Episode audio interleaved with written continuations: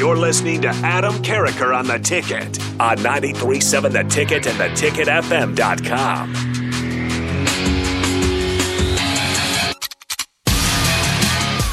Welcome back, ladies and gentlemen.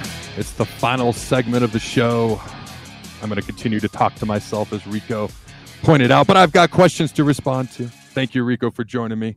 As always, you did phenomenally phenomenal. Truly an easy man to work with. But I want to get to the people's questions here on the final segment of the Adam Carriker on the ticket hour known as the people's segment. Again, if you want to get your question read today, call or text quickly 402 464 5685. First question is from AA Ron. Says, Adam, we're seeing Rhule recruiting guys with size and speed and other intangibles, but how do you gauge heart? Want to? Guys that give their all play after play. Two ways. Number one is film, and not so much when you're trying to gauge heart and things of that nature. It's not so much their playmaking ability if you're just trying to specifically look at heart. Who doesn't come off the field? Who is on the field play after play? Who's a little banged up? And if at all possible, they're still on the field. All right. And you talk to the high school coaches. What's this guy like in practice when you're doing Oklahoma drill? Is he the first guy to hop in? Or is he one of the guys hiding in the back that you got to push into the drill? Because that happens a lot.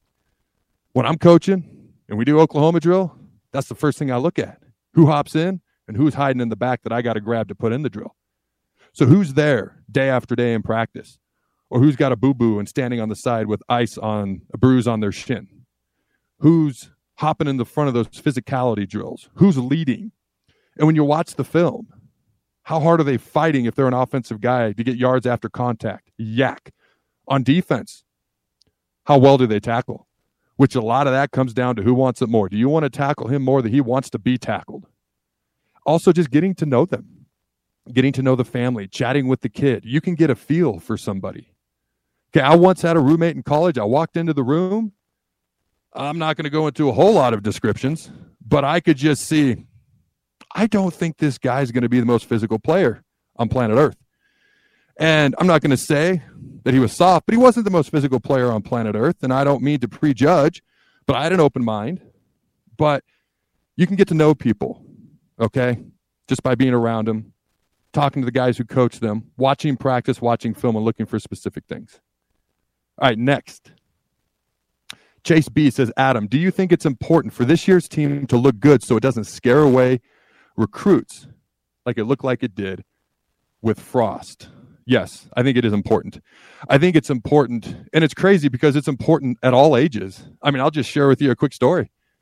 We're putting together this, hopefully, national competitive eighth grade tackle football team for my son so he can. I watch all these basketball teams, baseball teams travel nationally.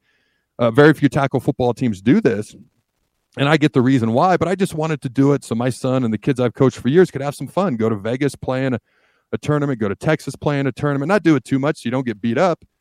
But this past spring, we divided our team into two teams. And so we literally split the talent in half. So when we played average to below average teams, we kind of killed them. But when we played the upper echelon teams, we divided our talent so kids could get reps. And they throttled us a few times, and I'm okay with that but it's funny because I just got some messages, and I'm not the head coach, but guys are parents are reaching out to me saying, "Hey, the spring wasn't great. We're going to go elsewhere." And I'm like, "Hold on, we warned you the spring was going to be up and down because we're trying to get kids reps, and we're going to come together for the fall." But in their minds, it's like, "Oh, the team didn't look great against upper echelon teams," and you've got flag football teams and youth. You've got middle school tackle football teams, high school teams, and it's absolutely going to be the same thing for high school kids looking at colleges. How that team looks impacts who wants to go and play there and who doesn't.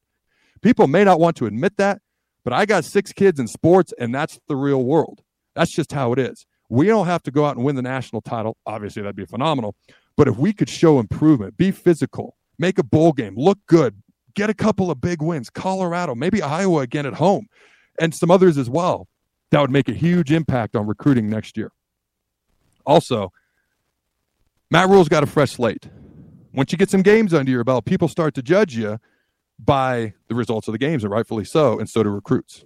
Obviously, it's going to take some time to build, but that's a great question, Chase B, and I agree with you. How the team looks is going to be important, okay? Notorious BIB says, Do you think Carter Nelson would have an immediate impact on any team he joins? I think potentially he is a little bit lighter. How's he going to be able to block?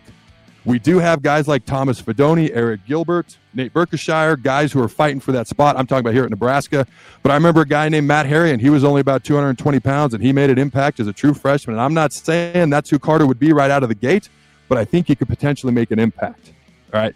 Last question, because I hear that music kind of starting up, and I want to get to all the questions that we can. Todd from Auburn says, What is your opinion?